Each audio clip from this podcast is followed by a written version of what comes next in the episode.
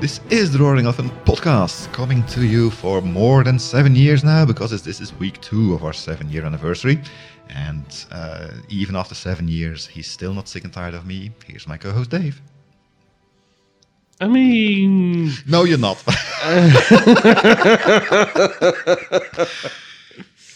okay. See, listeners, okay. what I have to live with. This is. I try. It is indeed part two of our seven-year anniversary topic. Um, we're we're back with with more John Mertic from the Linux Foundation, um, and in this episode we're going to chat a little bit around um, some of the social sort of construct around open source and how that evolves. Uh, we're also going to talk briefly about mainframes and what it looks like when you get gifted a mainframe. I, uh, I thought that was a particularly fun conversation, and uh, also talk a little bit about uh, open source software in the moving picture industry with the Academy Software Foundation and the work that's happening there. So, some really interesting stuff. I, unless you have anything else, I think we should get to it. Uh, no, John's the interesting person this, this episode. Even despite you, I still think John's the one who takes uh, all the credit for this episode again. So let's get at it. Let's do it. So, welcome back, uh, John. It's good to to have you here once more. Um, we were we were chatting about um, the uh, the LF Energy Group, and uh, you mentioned um, not invented here syndrome, and uh, as being sort of one of the things that is, is often a real challenge for um, for for organisations. And I was going to say that I think uh, not invented here or NIH, as it's sometimes abbreviated to, and shiny object syndrome. Those are the two things that I think uh, often do way more damage than than people uh, give them credit.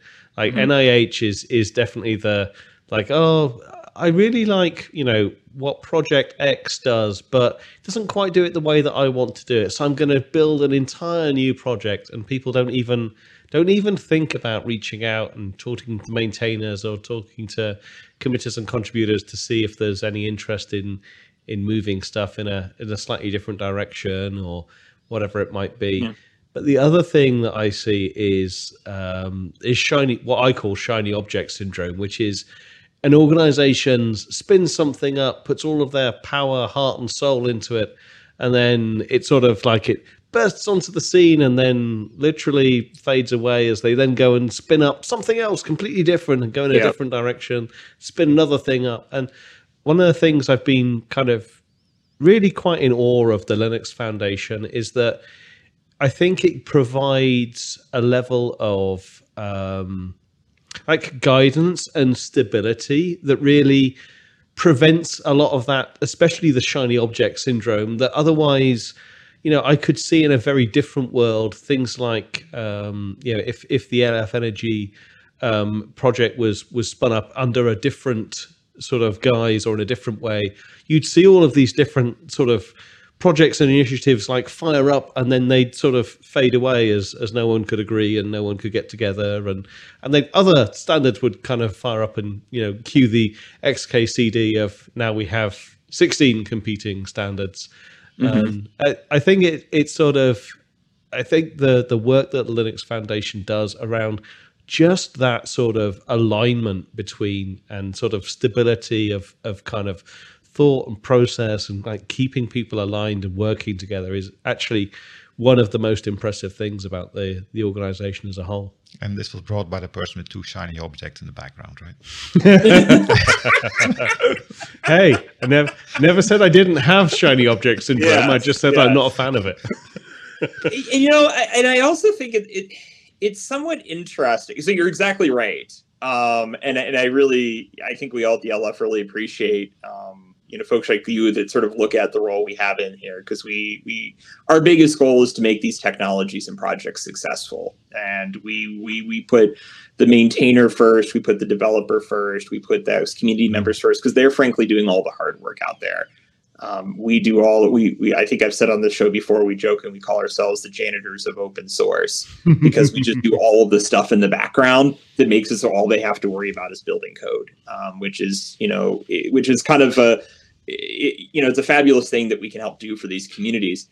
The one thing that I'm I'm I am noticing out there, um, mm. which is somewhat I think is a a touch of a kind of an opposing force that maybe is happening between the natural thing of you know new object not invented here having to start my own project yada yada yada mm. those is maintainer burnout which mm. is hitting we've seen hitting really really hard and I, I think it's always been there. I think yeah. there we're we're kind of in this COVID rebound effect happening where we saw so much of a flurry of open source activities when we were all locked in our house for months and we couldn't do anything and so we all decided let's start an open source project i guess um, you know we, we, all do that um, or companies sort of look we're looking through portfolios and saying hey maybe we need to be open sourcing these things Hmm. Um, you know, driving it on our own doesn't make a ton of sense. So, but what we're seeing with a lot of these maintainers, and I've read countless blog posts about this, of you know, people being demanding in pull requests, you know, opening up issues, getting mad at maintainers because they're not releasing fixes fast enough, like making all these and and there's there's maintainers that are just kind of like you know throw their hands up and say you know what, I'm not doing it anymore. Um, yeah. and, and even even when you don't see sort of that hostility, I still see within project, and I see it within even a lot of our projects that will come to me and say, mm. we need more resources. Like we don't have enough maintainers to help drive this forward. And it, it's an interesting dilemma. And because I mean, I'm sure you guys are around open source projects and you're probably hearing a lot of the same thing, I would imagine, right? Yeah. Yeah. I mean, the, the, I think the the hostility thing and like people demanding fixes or demanding changes or that sort of thing. To me, that's a bit of a symptom of just how um, just how widely adopted open source has become at this point. That a lot of people that don't really understand where open source came from, why the concepts of open source even exist, and and what open source means to a lot of people. Like they just see it as, oh great, there's this thing out there that I can grab for free, mm-hmm. and like there's a whole bunch of innovation there, and they think about it in in in a way like very much like they think about, you know, any form of any form of software, be it proprietary or or anything else, and they they don't really understand uh, open source as a as as sort of a, a movement almost, and I think mm-hmm. it's it, it's some of it. I think is on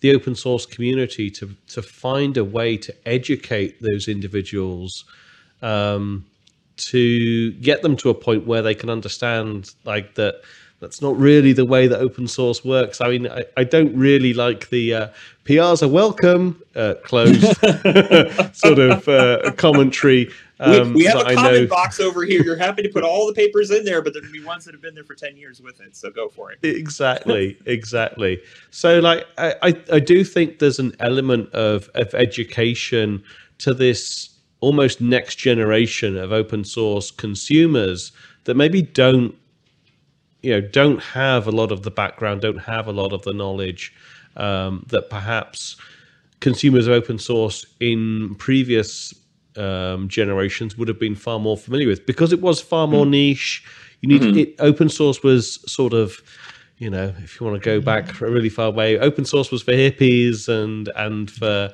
uh, and for people that that, that sort of um, were working out of their bedroom or whatever it might be, whatever the terrible stereotypes of days gone by were.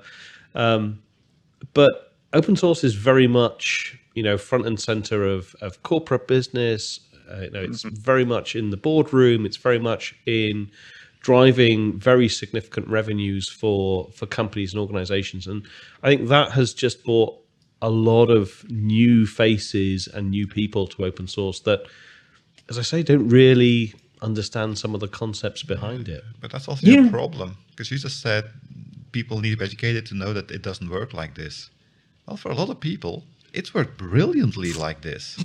yeah. I mean, for most consumers yep. of open source, this is beautiful. I don't want this to change. It's the, yeah. the, the maintainers that are perhaps disillusioned they came from this world of sharing, give and take, and it's all take and no give. And at some point, yeah, I mean, I, I'd be the same way. I'd say yeah. do all this hard work and you you just take it for free. You can live with that, and then you start making demands as well.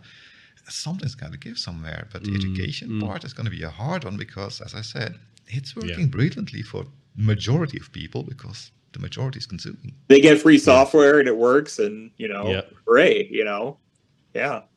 Now the other half of it, as I start to look at, because I, I think I think always with tensions, there's there's things on both sides that I think and, mm. that can be worked on, and I definitely agree. Um, you know, being able to have you know stronger sort of social contracts of mm. how to contribute, how to take part in open source project, things like that are important. But this is something kind of a philosophy I started to see, and, and I saw it in a couple um, of our projects in the motion picture industry. And mm. one of the things that I sort of noted was I looked at some of the maintainers of those projects and they're Academy Award winners. Now, if and color scientists. Now, mm-hmm. what if imagine I saw something in a, and I'm not picking on any particular project here, but like mm. I saw something I'd want to contribute to one of these projects and I realize all of the maintainers are just bloody geniuses. Wouldn't you be a little bit a little bit intimidated by that? Mm. Like, wouldn't you think, where do I fit into all of this? Mm. I would. You know, be. the internet isn't. Yeah, I mean, you know, John, if like you had a project, like I wouldn't want to contribute. I mean, my code's horrible, but I'd be like, I, and I wouldn't want to show that to you for God's sake, you know. so, I mean, I, I do also wonder, you know, how how open source, and this is something I've worked with a lot of open source projects, is kind of take like an mm. introspective view like companies run into the same problem too where they like they set their website navigation up according to like how their internal hierarchy works. Like you've seen this before i imagine right? Like mm. you could just look at like the drop down menus and the categories and they're like oh there must be a department for that that that and that because that's how they organized it. Um, but it's not thought from the perspective of somebody coming into it who to your point you know dave they may never have done too much with open source so they don't know how to get involved with it um, two, they might look at this list of maintainers and people involved and be like, "Jesus, these people are geniuses. I don't have anywhere I can help here at all." Um, and then there's three, just like you said, understanding a bit of like the social contracts and the the pieces in there. Um, it, it's it's really, really, really hard uh, for a, a contributor to come in and not have some degree of intimidation. Like I I can imagine there's like a whole bunch of folks that have like are sitting there in the GitHub pull request screen ready to hit, you know, issue pull requests and they just can't do it because mm. they just think to themselves, I can't do this. Like these people are gonna laugh me out of here. Um and and so I, I do wonder if that's part of it. And again, I don't put that on the maintainers as they mm. like are sitting in some sort of thrones or something and saying people bring me my grapes or whatever, right? I don't think yeah, that's yeah. the case at all. Um, but I do I do sense that there's like there's a visible tension that you have yeah. there, and then there's sort of like this other level of social fitting in with imagine also with us as technologists, which are not well uh, people in jumping into different social circles very comfortably. Uh, you know, it's it's a bit of a challenge and so I think there's a lot of education and stuff that probably can happen on a yeah. number of fronts that could potentially help that along. Um, so it's it's kind of interesting. I think we're, I think to your point, Dave, because of the mainstream that it's hitting, we're at a point where we're we're tackling problems we didn't have yeah. when it was like 10 of our buddies that we knew because we saw them at like two conferences a year and we yeah. you know we're on irc and we're we're making fun of the same episodes of the simpsons and all of that together right um yep. and now when you're having sort of these broader circles and you have different cultures and people coming in there's just there's just seen there's there's seen and unseen stuff that that are popping in um which is actually why i think as we've seen DNI uh, being ta- tackled more in open source, I think that's going to be a huge component to this because there's people coming from different cultural backgrounds, you know, not just races and genders, but different mm-hmm. world, different, you know, people with different, you know, um, you know, disabilities and things like that coming in there, um, life experiences, yep. all of that. And I, I do wonder if there's an underlying, like there's, there's what we see as the outcome of it of person thinking bugs should have been fixed two months ago and yelling at maintainer and maintainer of I'm dying, I'm overworked from these, I can't do anymore, I need a vacation. Um, and then the unseen of like all of like the social stuff that's around it that's um, hard to wrestle with. Plus, we're also coming out of being locked down. We have to talk to people again, and for some of us, that's, That's scary. That's, that's kind of tough. It's scary. I mean, you all are cool, Yeah. but um, yeah, but you've had eight years to get to know us. yes, yes, yeah, we, we were we were pre-COVID, so it's okay. We've, we've been formally introduced. Yeah. Exactly. I mean, it, there, there's a reason why. Um, um, you mentioned DNI. Uh, there's a reason why usually there's uh, there's a B component of that, like diversity, inclusion, and belonging, and like that to me goes back to your comments around like people essentially not feeling that they belong in that community. That like, how can I? How could I submit this PR? I'll just get laughed out. Like, you know, people not feeling that they they're part of that, which is I think for me, a lot of it still goes back to that, as you said, that that education piece of like, like it's cool, like just submit it. Like no one will laugh, no one will, uh, no one will. These ridicule. people are just as scared of you Yeah. as you are of them. Like that's Yeah. the that's the funny thing about it, you know. yeah, and also the the fact that they love to they love to see like uh, code contributions, code recommendations, suggestions, fixes, you know, whatever it Somebody might be. talking about the project that even surprises them, you know, just somebody Yeah. saying, "Oh wow, somebody's using this and I don't know who they are." Wow, that's cool. Yeah. You know. yeah, It's easy to say, guys, but when I find a bug, I usually open a support ticket or whatever they have on a forum and put my little piece of code in there. I wouldn't be seen dead doing a pull request. Look at you going all old school on us, John. I, I apologize Oh. you. I only send over patch files to me email list. and you never in yourself. yeah. There you go. That's the way it's done. Yeah. I was kidding. That's, Oh. that's what I do. Yeah, I, I think there's there's also an element of like if if you think about the the way that um, these things evolve. Like I was actually was talking to someone earlier about um, like change management and like change management um, can be a very very stuffy, very dull, very sort of um, boring concept for a lot of people. And like, oh, change management. That's the that's the sort of thing that that people talk about in in sort of giant, you know, hundred thousand people organizations uh, when they're trying to decide what color they want to change their logo to or whatever it might be. Um, but you know, actually, I think change management is one of those things that um, when you distill it down is mainly about communication first and foremost and making sure you have a, a common understanding between people and you have a way to communicate why things are changing and, and why you want them to change and and how you get people on board and get them engaged with with what it is that you're doing. But there's also there's also an element of this that's you know the the world is changing. Open source is changing. Adoption of open source is changing. And therefore the the way that we the way that we think about it the way that we communicate it the way that we like think about o- the way that open source influences our our lives and our careers also has to change i think it's this is this is part of this whole puzzle about how we how we figure out how this all kind of how this all gels together for the long term Yeah, I you know, we are what a time to be alive in open source and just in general, right? And uh, you know, I, I think you know, we're still wrestling with a lot of these things. And we've had so many projects that we have seen that have had a high degree of success. But, you know, I think even within them, you talk to the right people and they say, boy, there's things we need to fix in here. Like there's there's Mhm. nobody's house that's completely in order. And it's it's a hard thing. I think I think we're all still sort of figuring it out to a degree. I think the biggest thing that we have to be conscientious of on both sides is empathy. You know, we have to Mm. recognize there are some amazing, amazing smart people out there that are driving these projects. They're doing it out of a labor of love. I mean, many of them are employed for their job to do it, but I mean, still, um, you know, there it's one part technical and it's another another part, you know, getting demands from everyone, um, which maybe is not necessarily the thing they signed up for. And then there's the other part of you know people out there that are trying to take these technologies and do cool things with them, and you know, wanting to collaborate in these communities. And and I think we're all still you know, as much as as much as I came back before, you know, I could say I've seen everything in open source, but I still haven't, and I probably never will. And I, I think it's just because it's so evolving and there's so many unique situations out there. But I think if we all come from the perspective of empathy and understanding where people are coming from and communicating at that level, when I see that happen, the outcomes are so much stronger. Yeah. Yeah, makes perfect sense. Yeah. A lot, lot of work to do, but uh, we'll uh, we'll work on it together for sure. Yes, we will. Yes, we will.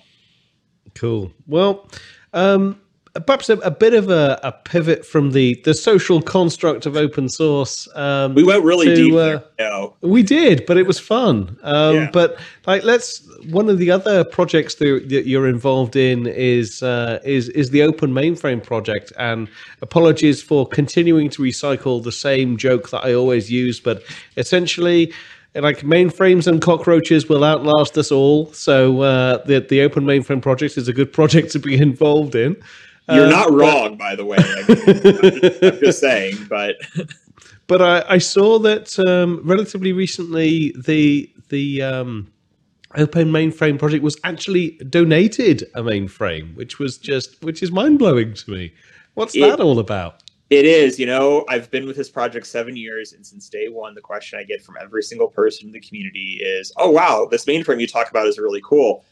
How can I get my hands on to try my code out on it?" And mm-hmm. there just really wasn't great ways. I mean, there was we there was little spot instances of places where this was made possible. Um, mm-hmm. IBM for still to this day has Linux One Community Cloud if you want to, you know, try out Linux on a mainframe environment, but that doesn't. Yep governs z/OS or different operating systems um, that are targeting the hardware. There's a, a, kind of tight limit of, of things you can do within there. Um, and you know we've had different companies that you know from time to time have you know given resources. We've had you know Vicom Infinity gave us some resources for a number of our projects, uh, Marist, um, a number of others. But I think the one thing we've always been after is how can we get hardware for this community and not just the open mainframe community, but open source in general to use and to build from and to kind of help support because it's it's it's what holds it back. It's what holds back more development. It's what holds back some of our projects from growing. And you know it holds back a lot of open source projects that would just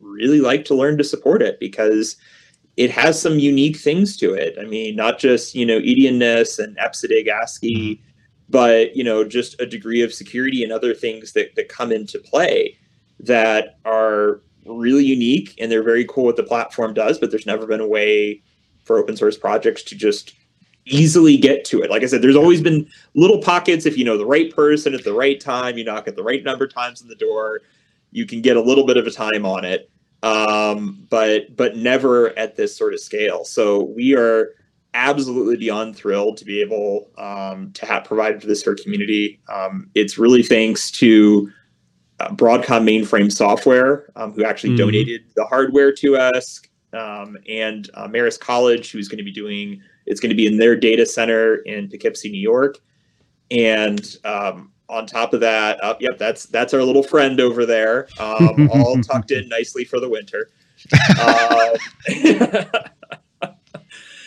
Um, and and the work of, of Vicom Infinity, who has been really a great. Um, they're not only Open to Mainframe project member, but they're also have been helping guide us through this process because uh, it's not easy to get a mainframe. Like there's a mm. lot of a lot of considerations that you have to come into play of understanding a lot of the nuances of this hardware. But they were all great partners along the way.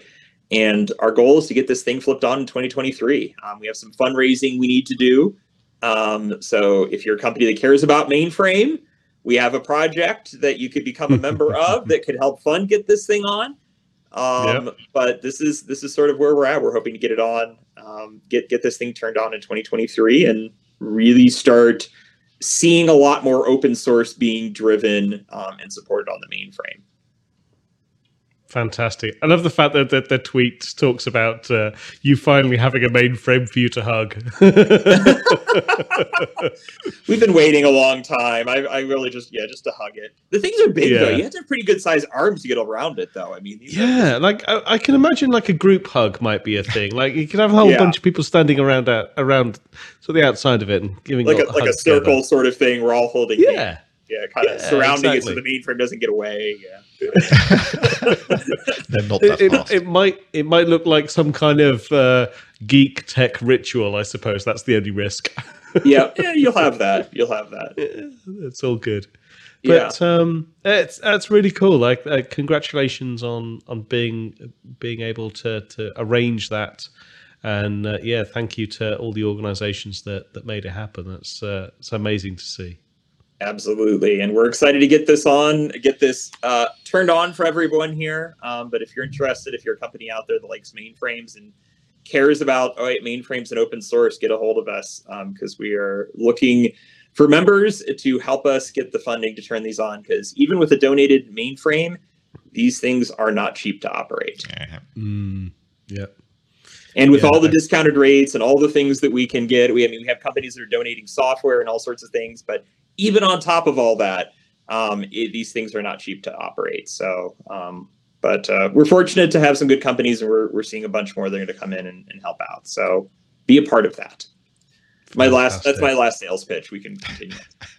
Oh well, maybe, maybe we can find one more sales pitch because there's there's another area that I'd I'd love to dig into just a little bit, and I think we we only really discovered this. Jon and I only really discovered this last year. I think when uh, when we were all chatting, Jon, which is the the Academy Software Foundation um, mm-hmm. is is sort of the world of of open source in the motion picture industry for visual and special effects, and uh, we sort of we like it, that was brand new to us last year when we were chatting, and I know we we chatted about it a little bit then, but like what's been going on what's been uh, what's been happening in that space so we have seen a, a, number of new sort of collaborative efforts that have came together this year. So many of the early projects that were in the Academy Software Foundation were ones that were sort of already in the ecosystem, mm. but really kind of gravitated into the Academy Software Foundation because they needed a neutral home. So you know, mm. if you look at a, a project like OpenEXR,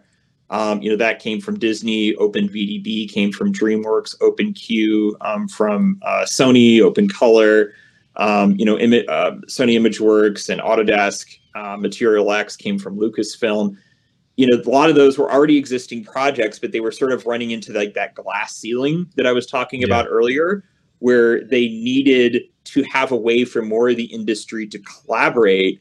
Um, not, I guess they weren't having the glass ceiling as much. These projects were used a ton, but they didn't have the easiest ways to collaborate you know that you often see and you often see this because of like corporate led governance um, you know it can just be really challenging to get you know people who aren't in your companies contributing so those were a lot of our first projects and then as this group really has started to get together it's begin to look around and seeing, okay where are gaps out there that we have that we could collectively come together and work on one of the first ones in this space um, was around high quality production grade assets. So if you like, if you look at the video, the the assets on there, um, mm. getting getting quality assets of that caliber to do testing and research on is hard. Like mm. because so much of that is tied up in IP and, and other concerns like that. Um, it was a huge deal for this industry a few years ago when Disney released um, a bunch of the scenes from Moana um, out there for a similar purpose. And so this industry came together and said, could we provide a repository for some of these high quality production grade assets? So, like, you know, one, as some of our open source projects, need to do testing. They actually have assets to test against that aren't. Mm you know a couple of polygons or something kind of silly i mean they're really true movie scenes or of mm. that caliber um, and then three of and also just being able to use in you know research context and, and things of that nature so uh, that was a working group that formed that kind of explored what a project could look like and then it came together under um, a project called the digital production um, examples library or what is called DPEL for short um, which we we joke about of saying, you know, je m'appelle DPEL. um, for those of a French um, origin there. Um, but that's a project that came together where we've had contributions from Animal Logic, we've had uh, contributions from ASC, um, and a number of other organizations that are stepping up there and saying, hey, we're just going to put our assets in here. Um, the community actually worked together to help build a license that matches um, the intent of how to use these assets because um, there really wasn't a great license out there that really helped capture what the expectations were from a consumer standpoint. So the foundation came together with all of the you know the big um, legal groups within the um, the industry to come up with that, and that's um, the ASWF Digital um, Assets License. You can find it on our website. You can take a look at that. Um, but that was one huge thing. So that's one collaboration that's came together. Mm. A second one was um, one of the big workflows in um, filmmaking and, and, visual effects making is sort of like a review and approval process mm-hmm. yeah. of how to help manage you know a number of those pieces and so a group kind of got together and it recognized that this is an area where we could use an open source solution in and you know we have seen um, autodesk we've seen dneg um, and there's one other company that is completely blowing my mind here that I would have to look up. And if I don't mention them, I'm going to seem like a real total jerk here. So let me look this up. We might this this might be an area we want to do editing. No, just show a bit more of the movie reel. Yeah, so show the, show the movie reel what John actually does the research he should have yeah. done beforehand. I mean, this is just a hint to all our listeners that aren't on YouTube yet. There's some pretty pictures on YouTube. You should watch it watch watch the pictures. Pay attention to the pretty pictures. Um, yeah. Sony Pictures. Sorry, why didn't I say? Yeah. So DNEG, Autodesk, and Sony Pictures all came together mm. and contributed either products or tools that they had internally mm. to help build this um, larger, you know, project, which is going to be focused on, you know, uh, you know, review uh, cycles and being able to do, you know, review and approval um, workflows which again that's going to tie into a lot of our other projects as well so it's not kind of like an own its own thing. But those projects that code they're contributing is going to be a lot of the central pieces um, to solving that puzzle. So and, and we're starting to see the sort of other exploration happening across the foundation of is there is there opportunities? Like we, we've seen that bringing these projects that we've had together have made them grow substantially you know both yeah. from lines of code committer diversity um, you know, some of them had only before they came here, they might have had like one release in the last two years, and they'll come into here and they'll have a couple releases a year. Um, so you're just seeing everything is starting to move up with them, and they've been able to look at other areas like, well, why don't we come together and find a solution around here? You know, let's bring us all together. Let's spec out what a project could look like, and let's get some seed code and start building it. And um, DPEL and Open Review Initiative are really the first two in that path. And I would anticipate this project's going to have more and more of those because this, this industry is just really starting to get wrapped around this ideas of what can happen when you collaborate. Um, yeah, which, yeah. Which, which is kind of cool. It it actually, I was I was only thinking about this as you as you were talking about it, but it it almost feels like the Linux Foundation's really gone through a lot of evolution in the last sort of few years, the last maybe three or four years. You know, the things like the like the energy industry and the LF Energy project and um, the uh, the Academy Software um, Foundation and the, the whole kind of motion picture industries. Like these are not how can I put this? Like these are not industries that are typically short of cash, should we say? Like mm-hmm. the if you go, you know, go back ten years and ask people, you know, why people why ask sort of a general audience like why people would use open source, and I bet you at least fifty percent of people would say, oh, because it's cheap and free, and like I don't need to spend any money.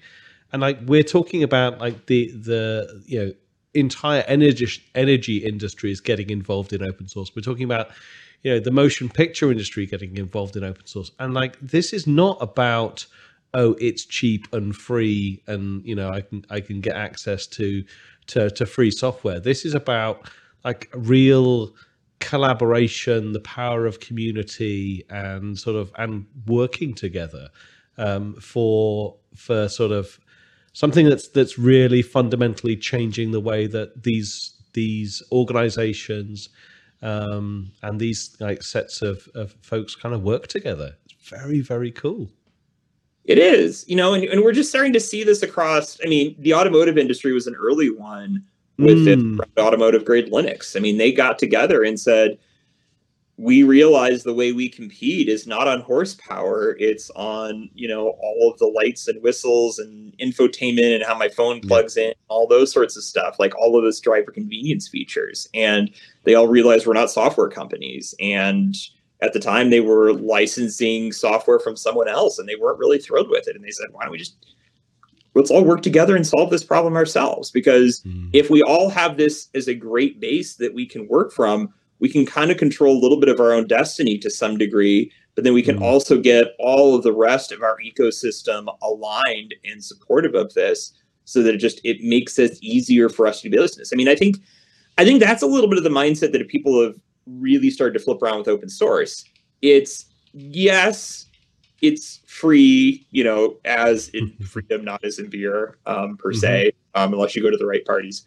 But um, it's it's more that we're starting to see people see open source as a way of I can define an ecosystem around this. Like I have a cool technology, I could run with it and do pretty well for myself, or I could pivot and build an ecosystem around it and get this entire industry to say this is what we're building and supporting.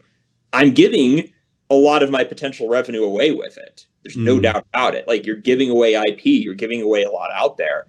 But the idea is that you're seeding yourself at the beginning and you're able to sort of first mover's advantage, yes, but I think you're you're in a position where you can start showcasing and building from that, um, and showcasing yourself as sort of a leader within there. Like this is, you know, we've talked about Zowe in past years in the Open Mainframe project, and that is the mm. exact mm. story of Zowe you know, I, I, you know, I've talked with you know Rocket and IBM and, and Broadcom about this extensively, and they've all told me it's like the pieces we developed and contributed to it, we could have made products out of our own with this. Like they, they were they were good enough that they were their own products, and we could have took them to market. We could have done pretty good for ourselves, but we saw that there was a bigger picture out there, and there was a bigger need in this industry, and there was a bigger opportunity, and we could only solve it by working together and it was bigger than any of us and all of our solutions complemented each other so well that this could be the base that the industry works off of. And that's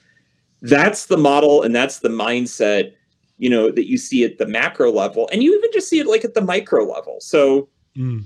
behind me you'll see sits um, a good old macintosh 2si yep so um, great computer and, from, and an original imac and an original iMac there, um, and another original iMac. But let's pay attention to the 2SI for now. Good one. Um, so, 1990, those came out with SCSI hard drives.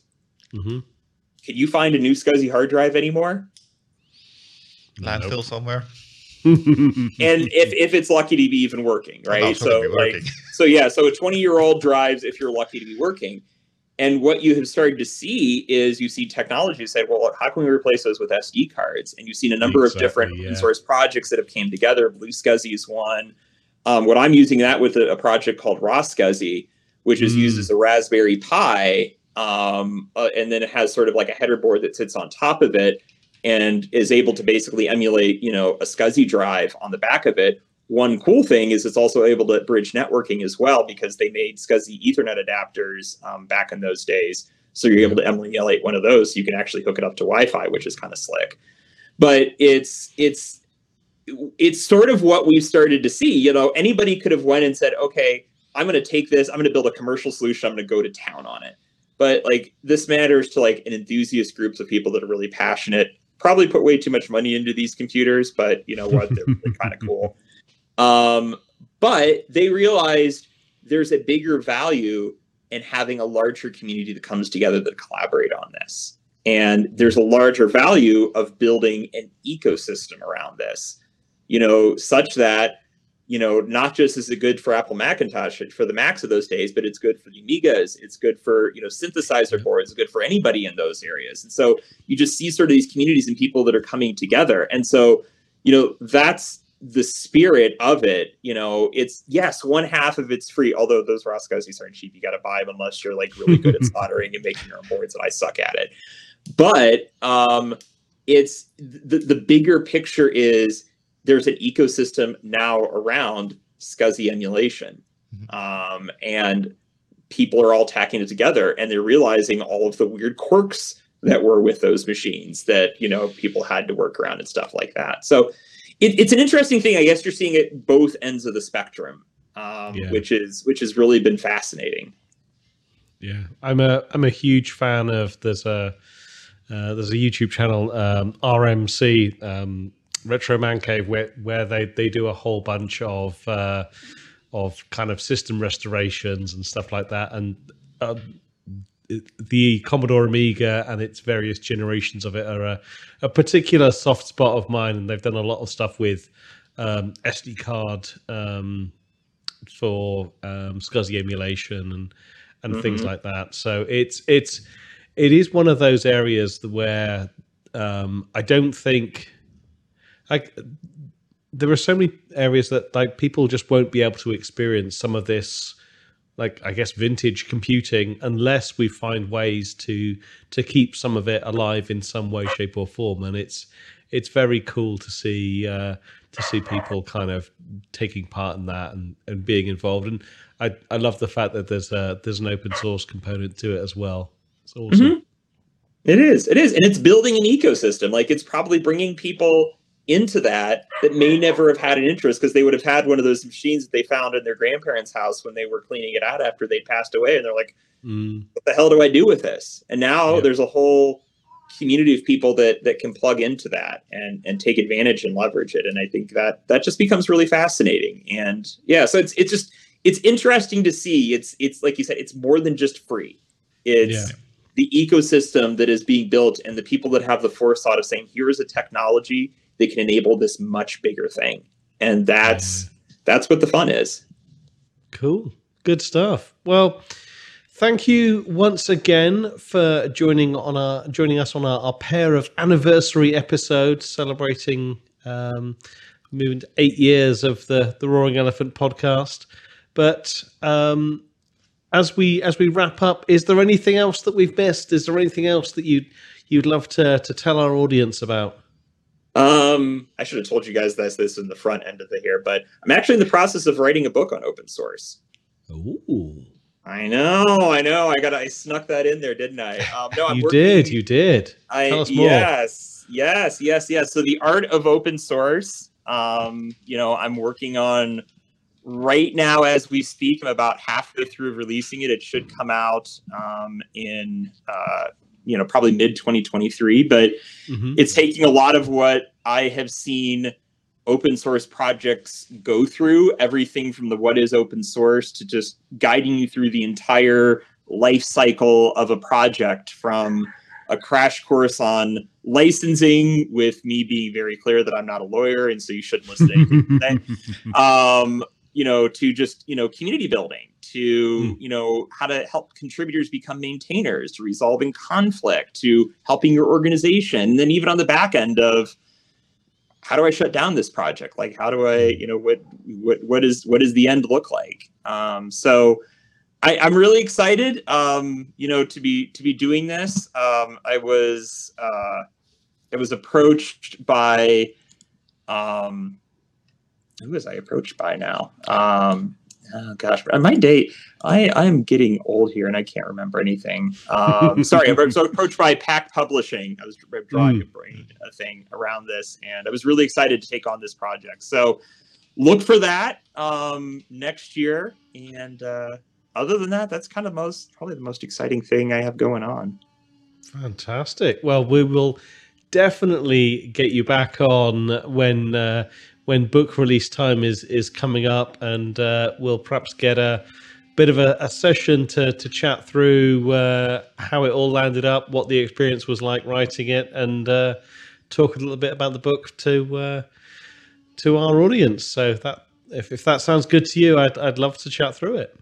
Absolutely, I would be thrilled to. I just got to finish writing this darn thing. Um, but um, but no, no, I would love to. I'm, I'm hoping this can be a really good tool for a lot of um, folks out there that are just trying to find their way through this and uh, can maybe use this book as a bit of a guidepost. Fantastic. Well, thank you once again so much for your time, John. Really appreciate it. It's always fascinating chatting with you. And uh, yeah, once again, thank you for your time. Really appreciate it.